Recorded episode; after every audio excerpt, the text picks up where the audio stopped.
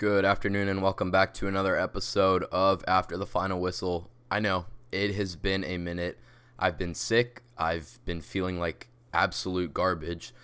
So I decided to try to fix the the sickness when the medicine doesn't help by recording a podcast. So we're back here with another episode today. We're going to look at the transfer fiasco that's happening in the world of soccer right now. I mean, oh my god, this is not even being dramatic. Like I'm not going to pull a bachelor or bachelorette and say this is the most dramatic transfer window ever because it actually is the most dramatic transfer window ever. I mean, day after day we're getting notices that this person's on the block, Ronaldo's on the chopping block, Messi's on the chopping block. It literally never ends. My Twitter is constantly refreshing. So, we're going to look at that. Then we're going to go to the breaking news if you follow the French league. Um, and what UEFA has done with their power rankings and how that affects Messi and his new team, Sergio Ramos, Georginio Wijnaldum. And then we're going to end with the UEFA Champions League, the draws tomorrow. I'm going to give you my thoughts on potential um, pots, potential teams, and potential matchups that we could see in the first round after the final three qualifiers happen today. So today I was looking at Twitter and yesterday, a couple days ago, and I just keep refreshing Fabrizio Romano's page. If you know who that is, he basically breaks every single transfer that you know the world of soccer sees. And I, I keep refreshing this guy because eh, for some reason I felt like he was going to tweet something out. Lo and behold, like 10 minutes after I start refreshing this guy, I see Mbappe wants out of PSG. I mean, you have to understand when I hear something like that or read something like that, my mind is like, whoa, I mean, come on. Mbappe wants out of PSG. Lionel Messi just comes in, and now Mbappe doesn't want to play with Neymar and Messi. Please, I didn't believe it, so I clicked on it. You know, I'm reading it, um, and Romano says that Real offered 160 million euros for uh, Kylian Mbappe. 160 million euros that they're offering for this striker who's leaving next year. And you know what PSG said? Can you guess what PSG said? They said they don't want him to leave, regardless of the money offered. Now, I can tell you right now that's complete false. That's completely false. Um, I'm pretty sure that if they offered a billion dollars for Mbappe, Mbappe would be leaving. But the fact that PSG wants to hold on to this guy so badly, even after Mbappe himself says, I don't want to be here anymore. Maybe he wants to go to Real and start something new. I don't know. Maybe he doesn't want to play under the shadow of Neymar and Messi. That could be it as well. But the fact that this guy wants to leave, PSG saying that he's going to stay regardless of what happens, saying that Mbappe said he wouldn't go for free. Okay, he said he wouldn't go for free. You're getting 160 million euros offered to you right now for him. He's going to leave free next summer. What are you doing? Let him go. You already can't play Neymar, Mbappe, Messi, Di Maria in the same lineup unless you want to go to a 3-5-2, which then you're leaving out Hakimi, the new right back you just signed from Inter Milan. I mean, the firepower that this team has, they need someone. They don't need someone to go, but it's a good time for Mbappe to leave. Anyway, Mbappe doesn't want to leave, so I keep refreshing Romano's page. Right, a couple hours later, I see Ronaldo wants to leave Juventus. Now, I drop my phone. Okay, I just got a new iPhone 11. I dropped my phone. I could not believe what I was reading. It felt like every single striker in Europe wants to leave their club. And so apparently he wants to leave Juve. He he says he only he'll only go to a prem club that is competing in the Champions League. That leaves you four four choices. Man City, Man U, Chelsea, Liverpool. And Man City is the one that he wants to go to, okay? So he says he wants to go there. Juventus says, "All right, Man City, we're asking for 30 million euros for him. 30 million euros for the second best player of all time. Behind Messi, of course. But 30 million euros. And you know what Man City says? No, we won't pay it. We will not pay the 30 million euros. I mean, are you kidding me? Here you are trying to get Harry Kane for three months or four months or an eternity, however long it feels like this guy's been trying to leave. He hasn't even played in the first two games, hasn't come to practice until this week because you're trying to give 150 million euros to Tottenham for Harry Kane when you can go out and buy Cristiano Ronaldo from Juventus for 30 million euros. I mean, come on. It doesn't make sense in my head. It just doesn't. I have no idea what they are thinking at Manchester City. But Ronaldo apparently is staying now, and you know, okay, so maybe they don't get Ronaldo. Maybe Man City wants to get Harry Kane. Nope. Spurs won't let him leave. Daniel Levy doesn't want to let him leave. 150 million euros they're offering. They don't want it. They don't want Gabriel Jesus. They don't want Aymeric Laporte, two players that have been offered by Manchester City. Nope. We want to keep Harry Kane. So today, Harry Kane announces that he's going to be staying, that he will be 100% committed to Tottenham and their vision for the rest of the season. Last but not least, another striker, apparently. And I'm not sure how big or how confirmed this is. This is a rumor that I saw on multiple Twitter accounts, on multiple news outlets. It hasn't been confirmed by Romano, who's kind of the god in terms of transfer transfer rumors, transfer confirmations. Apparently, Robert Lewandowski's agent, Pini Zahavi, he is an Israeli agent. He's based out of Tel Aviv. He represents a couple other players. Um, Pierre Emile Højbjerg from Tottenham is one that I can remember. Apparently, Zahavi met with PSG and offered up Lewa. I mean, this is like it's like musical chairs with strikers at this point. It's like duck duck goose, who do you want? You want Lewa? Okay, you want Mbappe to leave? Here's Lewa. Lewa's not going to leave. Okay. 41 goals last season in the Bundesliga, 5 in the Champions League. He won the Bundesliga by 13 points. They lost on away goals to PSG in the quarterfinals. A very successful season. And this Bayern team is very, very, very strong. Kingsley Coman, Thomas Muller, Manuel Neuer. I mean, they are stacked. He's not going to leave. But what Zahavi's doing here is trying to generate the money. He's trying to generate the interest that players like Messi has garnered. I mean, Messi made over 120 million euros for PSG in the first couple days from jersey sales. Lewa's not going to make that, but if he can generate a transfer fee, you know who gets rich? Zahavi. Zahavi makes a lot of money. So, the big loser in this whole situation is one team. It's not Juventus. Ronaldo's staying. It's not PSG. They just signed Lionel Messi. It's not Bayern. Lewa's staying. Tottenham's got a fully committed Harry Kane. You know who's losing right now? Manchester City. And Pep Guardiola. I don't know how much of an input this guy has. I mean, I love Pep. When he was the coach at Barcelona, I love his philosophy. Um, Manchester City was very good last season. They won the Premier League. This is a team, last year, they averaged 2.18 goals per game and 15.76 shots per game last season. 15.76. That's a shot every six minutes. You know what they've done in the first two games of the Premier League this year? First matchup was against Tottenham. They lost 1 to 0. Heung-min Son scored a goal. You know who they put up top? Ferran Torres. Under 21, I think he's 20, he's 20 or 21. They stick him up top. This is a guy that's predominantly played on the right wing. He has two shots, one on target that goes straight to the goalie and one off target. And he has 27 touches in 90 minutes. Your striker is touching the ball every 3 minutes. When that is happening, you have an issue, okay? And then you're losing to a Tottenham team that doesn't even have Harry Kane up front. So they go and their next game, the game that they just played a couple days ago, they played Norwich.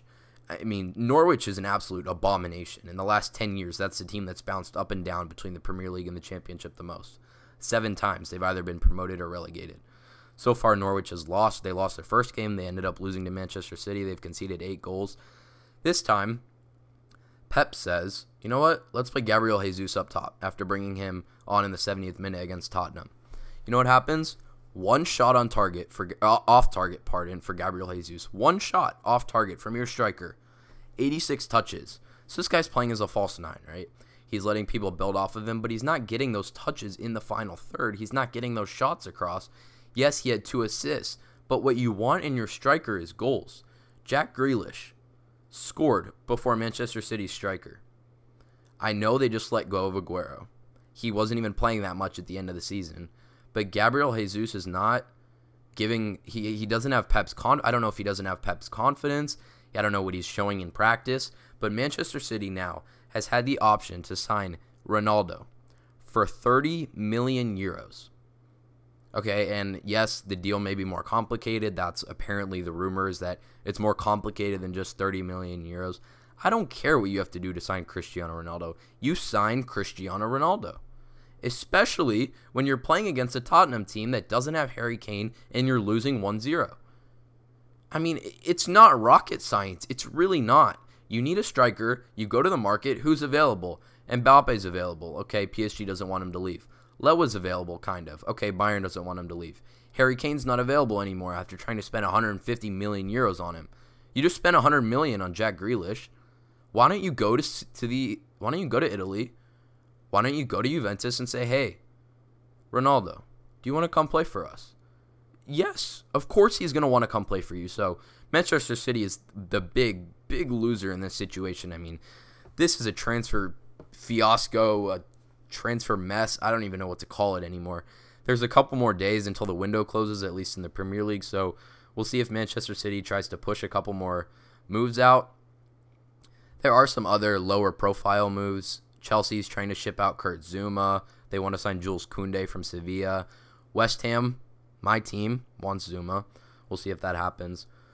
Um, so we'll see. There's a couple more days in the transfer window. We'll see. I'll be refreshing Fabrizio Romano's. I mean, this is basically just a shout out for him at this point, but go to Romano's Twitter. Just keep looking at that. I mean, this guy tweets at least 150 times a day. When this guy's on the toilet, he's tweeting. So just keep keep looking at him. If there's any updates, he'll keep you updated. Moving on, we have the other big news, and I, I saw it on Instagram, and I was like, okay, you know, this isn't that big of a deal, but the UEFA Power Rankings came out, and this ranking system is it, it's like a it's not a sham, it's just a mess. Like it doesn't it doesn't really make sense. I mean, every year, so it's a cumulative performance over the last 5 years. They assign points to each league, all the leagues in Europe, by their wins and placement in continental continental tournaments. So the Champions League, the Europa League, the new Europa Conference League, which Tottenham lost their first game in by the way. This is a Europa Conference League. So if you like Tottenham, tune into their Europa Conference League games if you want to be disappointed. Anyway, going back to the power rankings, it's they assign points and then they add up the points and they give each team each team, pardon, each league has a total. And they of course it'll change once the Champions League starts on September 14th and 15th and the Europa League and the Europa Conference League starts. But as of today, after the final three qualifier games for the Champions League concluded. The power rankings are now as follows Premier League, number one. No surprise there. They have seven teams in the three tournaments. La Liga, number two. Serie A, number three. Bundesliga, number four. Not League One, number five. No, the French league has dropped. They are not in the top five anymore. It is now the Portuguese league. Porto, Benfica, Braga. That league is now technically, according to UEFA's whoever made this up, whoever made these rankings up, their calculations, the league, the Portuguese league, the Liga Portugal, is now higher than the League One. So you now have a team that has Lionel Messi, Sergio Ramos, Georginio Wijnaldum, Achraf Hakimi, Danilo Pereira, Donnarumma, Mbappe, Neymar, Verratti, Marquinhos, Di Maria, Kimpembe, Kurzawa. They're not even playing in the top five leagues anymore. I mean, can you imagine? I know it's not going to impact anything, right? They're still in the Champions League. They'll still get placed in a in a pot in a group tomorrow. But can you imagine the look on Messi's face when he pulls up his Instagram, his 100 million followers or whatever he has, and he hears that he's now playing in a top six league.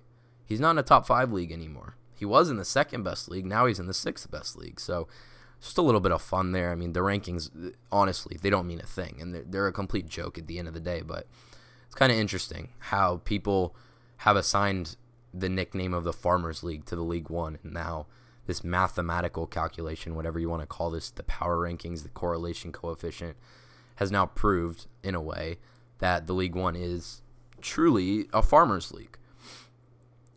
So last but not least, and something that I was most excited for, I didn't even realize that the draw was coming up this soon. Um, I saw that the three qualifiers were today, the three final qualifiers, and so there were three games today. The teams, the three teams that won, it was a head and it was a home and away. So this was the second leg of the matchup those three winners would advance and become the final three teams to round out the 32 for the Champions League.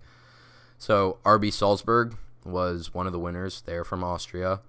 Shakhtar Donetsk played AS Monaco, and if you didn't know, the away goals rule that has been criticized, loved, it, has been abolished essentially for this for this season and going forward. So if a game previously, let's say Barcelona was playing Manchester City, right? If the first game was at the Camp Nou and Bar they tied one one, Man City has one away goal. Then they go to the Etihad and they tie two to two. Barca has two away goals, they would win. That's how it used to be. Starting from this season on, it's now just 3 3 aggregate, and they would play extra time. So that's what happened today. Shakhtar played against Monaco, and Monaco would have actually advanced on away goals if that rule was still in effect, but it wasn't. So the game went to extra time, and Shakhtar ended up winning. So they're back in it, the Ukrainian team. And something that I thought was very, very interesting Moldova, the country, the poorest country in Europe, now has a team that will be competing potentially against Barcelona, Bayern Munich, PSG, Manchester City. I mean, they're going to get rocked. Let's be completely honest. They're going to get absolutely destroyed. But can you imagine the the reaction for for these players who live in such a small country and the fans of this team of this you're going to get to see your players potentially play against Lionel Messi, against Lewandowski, against Ronaldo. I mean, that's a that's one of the best feelings in the world. The team's called SC Sheriff, spelled Sheriff, but I'm pretty sure it's pronounced Sheriff. And they'll earn $19 million in guaranteed prize money. They haven't won that before in a single season. They're not going to earn that just simply for playing at minimum six games. Yes, they might get destroyed, but three of their games will be in Moldova, so hopefully we'll see some home fans. Um, I'm expecting, you know, these smaller clubs, these smaller countries, their fans are always the most energetic, so I'm excited to see what that atmosphere looks like. And then pot two this year in the the draw. The way it's organized is pot one is the league winners, pot two is mostly the league runner up, and then pot three and pot four are just the remaining 16 teams. Pot two, if I can remember correctly, is teams like Barcelona, Juventus, PSG, because they didn't win their league. So, three groups that could happen tomorrow. And they could all happen simultaneously. They could all happen like this these could be 3 of the 8 groups. It's not like these groups are mutually exclusive. One group, Bayern, PSG, Ajax, AC Milan.